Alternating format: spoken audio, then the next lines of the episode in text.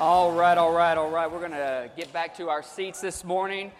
Hopefully, some of the dads uh, popped open some of the pops and the popcorn. You feel free to eat that and drink that during the message. If I just come over and stand by you, that just means I want a drink, want a handful of popcorn, and I'll keep on preaching. Is that all right? well, it is a great day so far. How many of you are grateful for God's presence? Amen. It makes all things better knowing His presence is in our life and with us. Well, let me invite you to open up your Bibles with me to Philippians chapter 3. We started a series several weeks ago um, at the, near the end of May, and uh, we're going to carry on through this series through the summer. It's called the Epistles, and we're just exploring different letters in the New Testament and just um, checking out what some of those things have to say to us and how they pertain to our life today. And all of these messages are on our website, New Life Church of Jackson org. Go to sermons and you can download it. Uh, if you missed last week, uh, it was Next Gen Sunday. Very good Sunday last week. Got to hear a lot of great reports about our youth, our teenagers, and our uh, uh younger uh, crowd in the church about how God is moving and touching their life this summer. I mean, in extraordinary, life changing, and powerful ways. Just phenomenal. And uh, great message last week by our student pastor. It was called Hometown Swag. yeah. Yeah, what, what a, what a, uh, a just a fire breathing message last week that uh, was so challenging and so good to us uh, for us. So today we are in Philippians chapter 3. Let me turn your attention to chapter, uh, excuse me, verse 12. This is the Apostle Paul. He wrote this to the church and to the believers in Philippi. He says, I don't mean to say that I have already achieved these things or that I have already reached perfection. But I press on to possess that perfection for which Christ Jesus first possessed me. Verse 13 No, dear brothers and sisters, I have not achieved it, but I focus on this one thing. Can everybody say this one thing? Forgetting the past, looking forward to what lies ahead, I press on to reach the end of the race and receive the heavenly prize for which God, through Christ Jesus, is calling us upward. Let's pray. God, thank you so much for today and what you have already done in our hearts and lives. And thank you now for your word, God. I pray as we open it, read it, and listen to it, it'll do what it's supposed to do and transform our life. That it would upgrade our thinking, it would upgrade our belief, it would upgrade our faith. And it would make our eyesight better so that we can truly and clearly see you in the way we need to and the way you see us through the eyes of love. God, bless this time, bless this word, and let it land on good soil, I pray, in our, in our hearts and in our lives. We honor you and we thank you now. In Jesus' name, you can say amen. Amen. amen. So Paul's getting to this thing, this one thing that he's getting at, and that's actually what I've titled today's message This One Thing. But before you get to what he's describing, this one thing, we've got to backtrack for a few minutes and go to the beginning of Philippians 1. Look at what he says here in Philippians 1. Verse 1, it says, This letter is from Paul and Timothy, his spiritual son, slaves of Christ Jesus. He says, I'm writing to all of God's holy people in Philippi who belong to Christ Jesus, including the elders and the deacons. So he's writing this to all believers who are in Christ, and he, and he adds, and including the elders and the deacons. I thought that was kind of odd that he would also put and including the elders and the deacons. Perhaps it's because the elders and the deacons also need to be reminded of what God has to say. I mean, they too have not arrived to the point of perfection either. So he says, May God our Father and the Lord Jesus Christ give you grace and peace and I love this part. It goes verse 3 Every time I think of you, I give thanks to my God. That'll change our perception about people, won't it? Every time we think of somebody, thank God for them.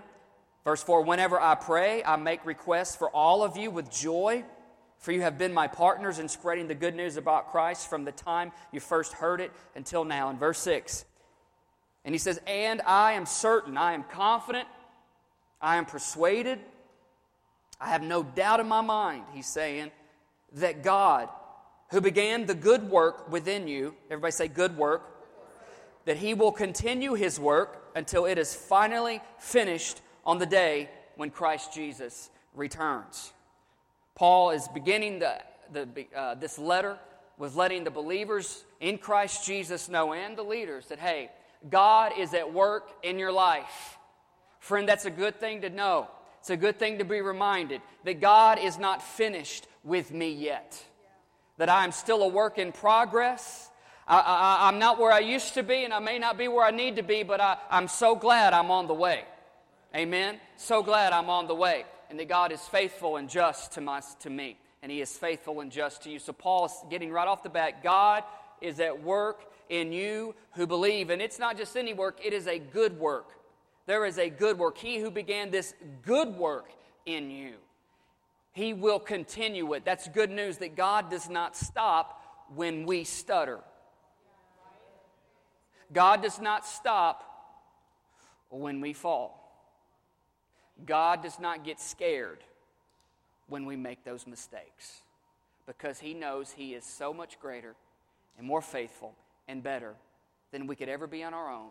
And as long as we are allowing Him to continue His work, that the good news is it says He will finish it on the day that Jesus Christ returns. So God will not finish until Christ Jesus comes. When we meet Jesus face to face, that is when His perfect work in our life is finally complete. Somebody say, He's still working on me. Working on me. And so he, what is he working? Uh, chapter 2, 13. Look at this. Philippians 2, 13. He says, For God is working in you, giving you the desire and the power to do what pleases Him. God is at work in you to give you the desire and the power to do what pleases Him. The desire, the want to, the power, the ability. So God is doing a good work in you, and He will continue it until Christ Jesus comes back or calls you home. And here's the thing to give you the desire and the ability to do what pleases Him. So the pressure is off of us and it's all on Him God the Father, God Almighty, our Lord and Savior, Jesus Christ, working through the power of the Holy Spirit to ensure that what God has started, He will finish. So, on our bad days when we feel like, man, I really blew it, I'm really, I really messed it up. I've made some bad choices. Things are not so great. Remember, what God has started, He will finish. That He's not done with you. There's nothing you can do that's greater than what He can tra- change and transform in your life if you let Him. If you turn to Him and you let Him and you look to Him, you put your faith and belief in Him, God will continue His work in your life to give you the desire, the want to, and the ability to do what pleases Him. So, what pleases God? Well, I think part of what, what pleases God, Paul talks about in the beginning of chapter 2. i have I've decided to change gears from this translation and go to the message version. So, we're going to look at it here, unless you've got it on your phone or you've got the message Bible. Chapter 2, verse 1. Here's what Paul says in the message version. He says, If you've gotten anything at all out of following Christ, if his love has made any difference in your life, if being in a community of the Spirit means anything to you, if you have a heart, if you care, then do me a favor. Agree with each other. Love each other. Be deep spirited friends. Don't push your way to the front. Don't sweet talk your way to the top. Put yourself aside. Help others get ahead. Don't be obsessed with getting your own advantage. Forget yourselves long enough to lend a helping hand. Verse 14 Do everything readily and cheerfully, no bickering, no second guessing allowed. Go out into the world uncorrupted, a breath of fresh air in this squalid and polluted society in this squalid and polluted, this foul, repulsive, wretched, miserable, degraded society. I'm not making people feel bad. It's just we live in a tough time. We live in an aching society. We live in, in a time where people literally are in turmoil. People get mad over the smallest things these days. It seems like the enemy's at, at such warp speed in people's life to just trigger things and cause people to just get upset, cause people to just lose it, cause people to go crazy.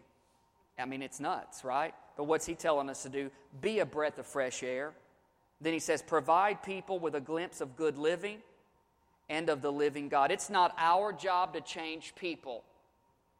It's our job to provide a glimpse of the living God in our life so that God can get into their hearts. And it's God working in people that changes people. Amen. You and I can't change people.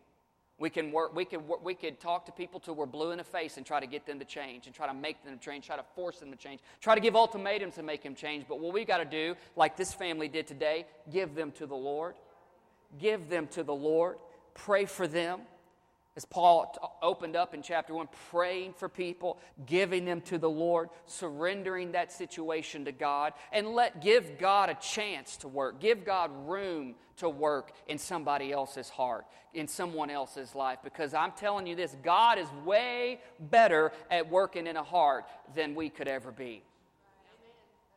He's a waymaker, He's the game changer, He's the chain breaker.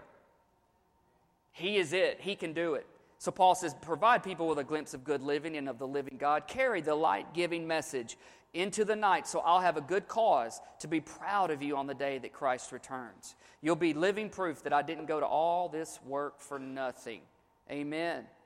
So, what is Paul getting at? He said, God is at work in you to give you the want to and the ability to do what pleases God. What part of what pleases God, in essence, as believers in the church, love and serve each other. Amen. Let's love and serve each other.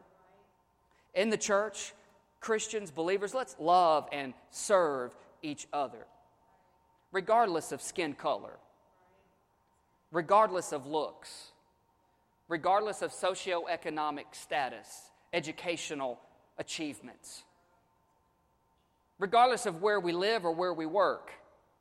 Amen? Christians, let's love and serve each other. And in the world, when you get up and you go out into your day, be a breath of fresh air to somebody. Show people a glimpse of the living God.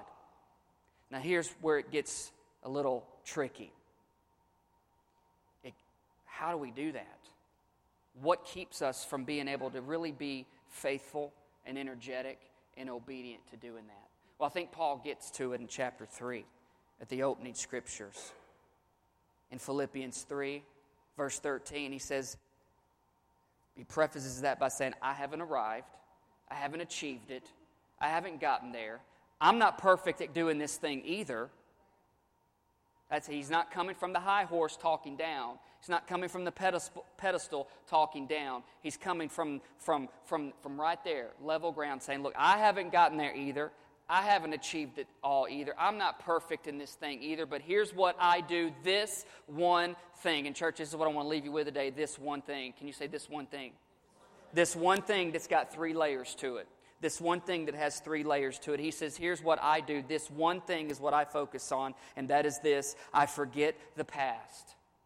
Because as, we, as long as you and I, as believers, we continue to live in the past, dwell on the past, think about the past, the past causes us to slow down and to get caught up in our own turmoil in our own mess.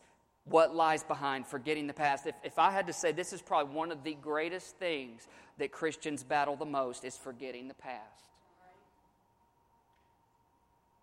Because you'll go through something, you have a conversation, you'll be in a, in a scenario, and something will trigger a thought from the past that's not very good, not very pleasant, didn't turn out right left you disappointed, left you discouraged, right? All those things left you disheartened. So forget the past. He said, This one thing I focus on, I forget the past, my past mistakes. Nobody in here has past mistakes. I understand that. We're good. Our sins, our shortcomings, our faults. And here's what I want to say to that. If it's under the blood of Jesus, meaning you have repented, then it has no power to resurrect itself. And if, that, if you want that to apply to your own life, which it does, then you also got to have faith to believe it, it applies to somebody else.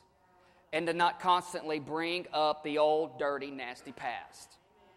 Well, remember when you, well, I remember how you, well, just like that, you used to, right? We don't want that happening to us, but we do that to others. And Paul's saying, look, you're called to be a breath of fresh air to this world. You're called to love and serve each other. You're called to show this world a glimpse of the living God. But what happens more than that should is that you constantly remember the past. And Paul said, Look, I know I'm one who could talk about it. He, he opens up the entire chapter 3 of talking about his past, the good and the bad. And he's like, But here's the one thing I have to focus on I got to forget the past. I have to forget the past because the past, if it's under the blood of Christ, has no power to resurrect itself and carry on into our future. We have to carry the words of Psalm 103, the, uh, the words of David, who said, As far as the east is from the west. Psalm 103 12, As far as the east is from the west, so as far he has removed our transgressions from us. That's not just talking about geographical direction. Here's what Paul, here's what David had in his mind. Look at this picture here. Here's what David had in his mind when he penned those words in Psalm 103, verse 12. That's a picture, that's a rough draft of the picture of the layout of the tabernacle. And the priest, whenever they, the priest here,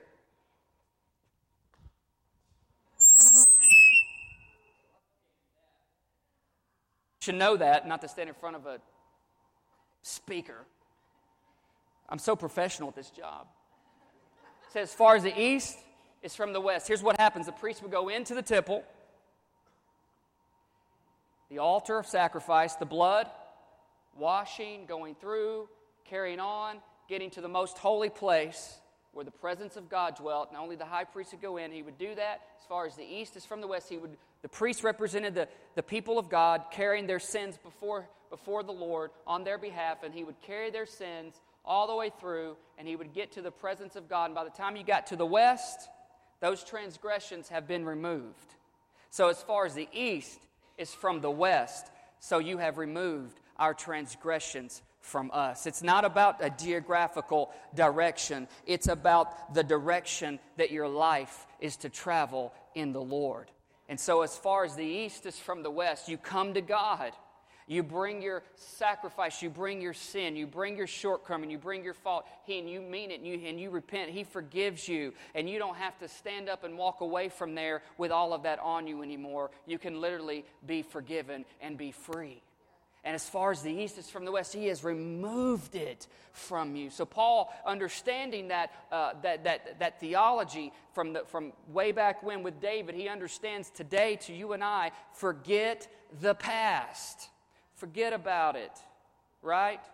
Just forget about it. He said, This one thing, forget the past. Number two, he says this this one thing I do, and that is I look or I strain forward to what lies ahead. I look and I strain forward to what lies ahead. You got to make yourself look ahead and not look back. You got to make yourself look ahead and not look back. To focus and aim yourself to what God is calling you, to have expectation and hope that what God has before you is greater than anything you've ever had to experience that's behind you. So I'm so glad He gives me a future and a hope.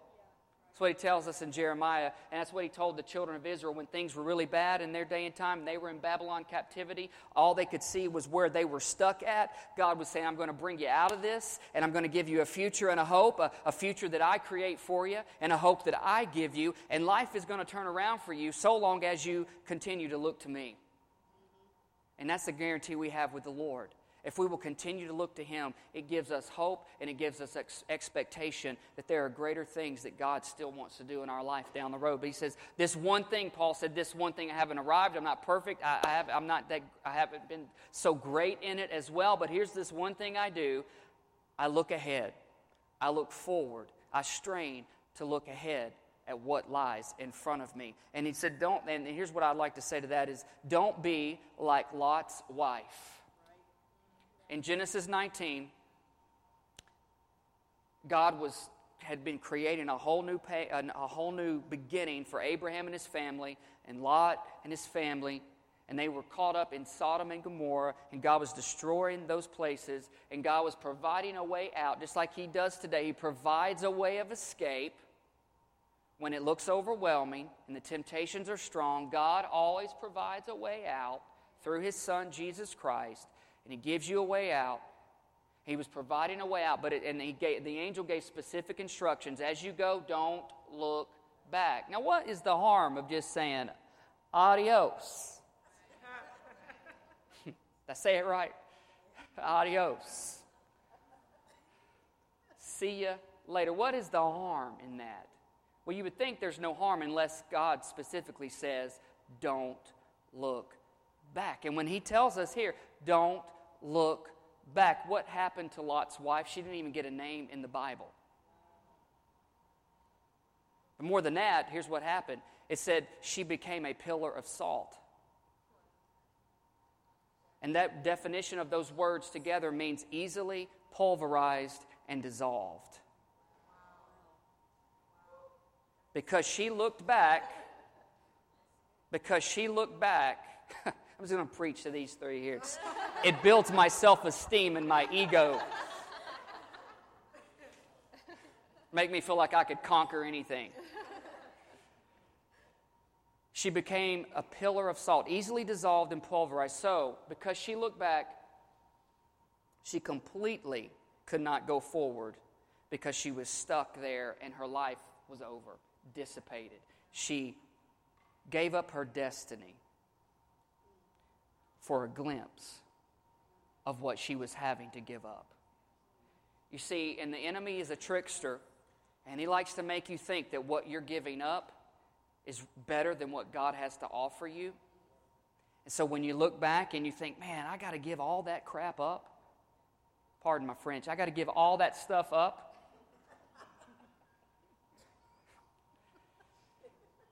yeah, you got to quit talking like that, preacher. He ain't, he's not finished with me yet. Still working on me, guys, okay? Still working on me. And the enemy would like to make you think, man, look at all the things you're going to miss just because you're going that way. But it's such deception. And it was such deception to Lot's wife. She thought, man, we got to give all this up. I'm going to miss that place. But what you don't understand is you're about to step into so much freedom. So much freedom. As hard as it was, as difficult as it was, as challenging as it was. And don't, don't, don't misunderstand this. The enemy has strings attached to all that stuff. And so you this one thing, forget the past. This one thing, don't look back, but look ahead. Concentrate on what lies ahead. You may not see it all clearly. I get it. You may be asking, well, how is God going to make the, how is God going to, how can God, and you don't know the answer, but you got to trust Him and move forward, look ahead that what God has ahead of me is sure better than what is behind me. And it may break your heart. It, it, it, may, it may do some of that stuff to you, but all that is is your soul dying to the old stuff that you don't need in your new life. And Christians, we're good at picking up stuff along the way in our path, even as followers of Christ, things we don't need we can, if we're not careful, we'll pick up the wrong habits. And we think, man, I don't really have an issue with that. But you'll be surprised when you go through some things and you realize, man, that still has a hold on me, right? And Paul says, forget the past, look ahead. And number three, this one thing he says, I press on. I press on to reach the end of the race and receive the heavenly prize for which God, through Christ Jesus, is calling us upward. I press on. This one thing I do, I press on. And here's what that means to run swiftly and pursue in order to catch. So when you're running, you're running with a purpose. When you press on, that's what he's saying. You're running swiftly to pursue in order to catch. To catch what? To catch the end and to lay hold of what God has for you. That you're going to run like a crazy person. You're going to run as if the whole world were chasing you down to take you out because they, they, they, they may run after you, but they cannot catch you so long as you keep running in God's direction. And you might feel faint and you might feel out of breath, but the scripture teaches us those who wait on the Lord will renew their strength. They will rise up and soar like the eagles. They will run and not grow weary. They will walk and they will not faint. And even in the New Testament, but Paul tells us, hey, don't grow weary in well doing. Friend, a Christian, I need to tell you this that you get tired in doing the right thing. Don't stop doing the right thing. Because doing the right thing is always the right thing. And the enemy's going to make you feel like doing the right thing is the wrong thing because of the way it makes you feel sometimes. Because it's doing the right thing oftentimes is the hard thing. But it's still the right thing. Right? Yeah. And that, I mean, that just applies to all things. So here's the thing Paul says, one thing, this one thing I press on. I press on. I want what God has waiting for me. I don't want to forfeit it and I don't want to give it up. I don't want God's thing for my life to be second to, to be second to what I want. I want what he wants above all things. So push forward in faith through prayer and persistence because here's the thing your calling in God is upward. God always calls us up. God always calls us up, and the quickest way to get up is to get down. I don't mean dance, you know. I'm feeling it right now, but no, uh, I'm not. I'll, I'll save the embarrassment. The quickest way up is down humility. Peter teaches us Humble yourself under the mighty hand of God, so that in due time he will what? Exalt you. He will raise you. He will bring you up. Humility is the direction to go up. Yeah. Pride makes you go down when you think you're going up. But pride always takes us down. Pride comes before a fall. Proverbs teaches us that. So Paul writes this letter in great humility. He writes it from prison. That'll teach humility. Not for, you know, boosting a horse or a chariot or anything like that, just for preaching the gospel is what he was in, in prison for.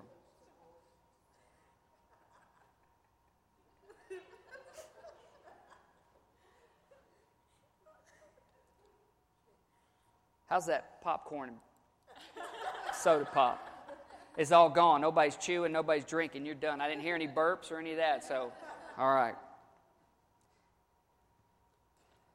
I don't have this for the screen, but I, I want to read it to you, and then we'll close with this. Hebrews chapter 12, if you're taking notes, Hebrews 12, verse 2. It says, Therefore, since we are surrounded by such a huge crowd of witnesses to the life of faith, let us strip off every weight that slows us down, especially the sin that so easily trips us up.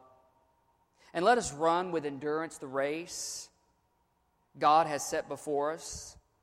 Run with endurance. It says we do this by keeping our eyes on Jesus, the champion who initiates and perfects our faith. Because of the joy awaiting him, he endured the cross, disregarding its shame. And now he is seated in the place of honor besides God's throne. Think of all the hostility he endured from sinful people. Then you won't become weary and give up. I think one of the greatest trav- travesties of humanity is when we give up, when we stop fighting, when we stop trying, when we stop exerting any kind of effort in the ways of the Lord.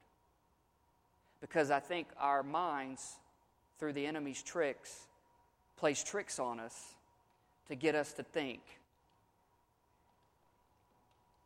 you are never going to change.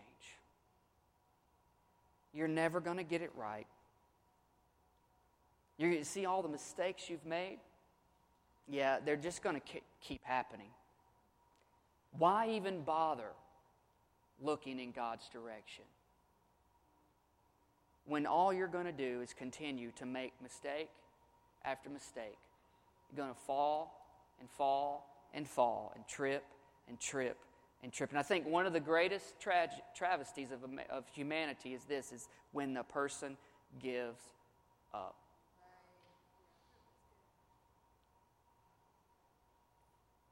I taught a Bible college class once when I was in Memphis. And in one of the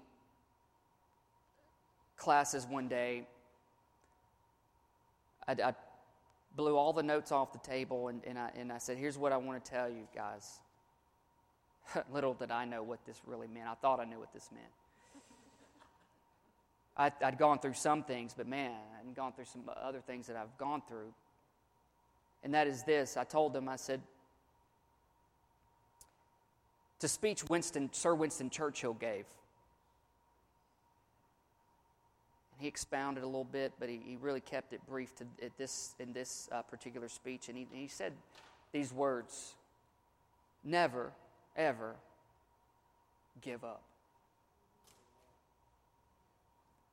Never, ever give up. We have such a huge cloud of witnesses who have made it, who did not give up who cheer us on. Witnesses you and I don't even know. But all of heaven is on our side. So, all of the witnesses and the saints who have gone before and who are there, they're looking over the banister rail of heaven, I believe, and they're looking at the people who are still alive on this planet, and they're saying, You can make it. You can do it. Don't give up. Whatever it is you're dealing with, you're wrestling with, you're struggling with, I think they would tell us this just let it go. Because it's not worth it to get here. To sacrifice what we have, what is waiting for you, it's not worth it. And friend Paul, if there's anyone who could speak from the side of humanity, it's Paul when he wrote this letter. And when he told him, Look, I'm not perfect in all of this. I'm not, a, I'm not, I'm not perfect at loving and serving one another. I'm not perfect at, at being a, fre- a breath of fresh air to the world or any of that. But here's what I, I need to tell you is this one thing. This is what I do. This is what keeps me going. This is what charges me. This is what makes me get up. And this is what makes me move. This one thing, forget the past. This one thing, I look ahead this one thing I press on because no matter what, I'm never going to be good enough on my own. But with God in me, working in me to produce the desire and the ability to do what He wants me to do that brings Him pleasure, as long as I let Him at work in my life, then I'm going to get where He needs me to get to, and I'm going to be who He's called me to be. Amen? And whatever dynamic that may be in life as a parent, as a worker, as a person, as a preacher, whatever it is that God has set before you, this one thing don't stop letting God work in your life. Because the day you stop letting Him work is the day you give up. And when you give up, you forfeit all of the things that He has set before you. The journey may be difficult at times, the journey may be steep at times, the terrain may be rocky at, in, at times. Trust the hand of God to lead you, to guide you, to guard you, to keep you, and to protect you. And He will. Amen. Amen. Can I pray for you this morning? Or now it's noon. Amen. Let's bow our heads. God, you have done so many good things in our life, and today you, is just a reminder that the name of Jesus is powerful. It's greater than anything. Nothing compares to the name of Jesus. And if our lives are under the lordship of Jesus Christ, then we have the most powerful name working on our behalf. Lord, we want to continue to let you work in our life. And I pray today that we would never lose the desire to at least allow you and want you to work in us. I know sometimes, God, we give you limitations as if that could stop you. We put up walls as if that could prevent you. But Lord, deep in our heart, I pray all of us would have the desire to truly let you work in us. Because it's a good work, and you will see it through, and you will not make mistakes. We do, but you don't. We fall, but you don't. You allow us and pick us back up. Thank you for that.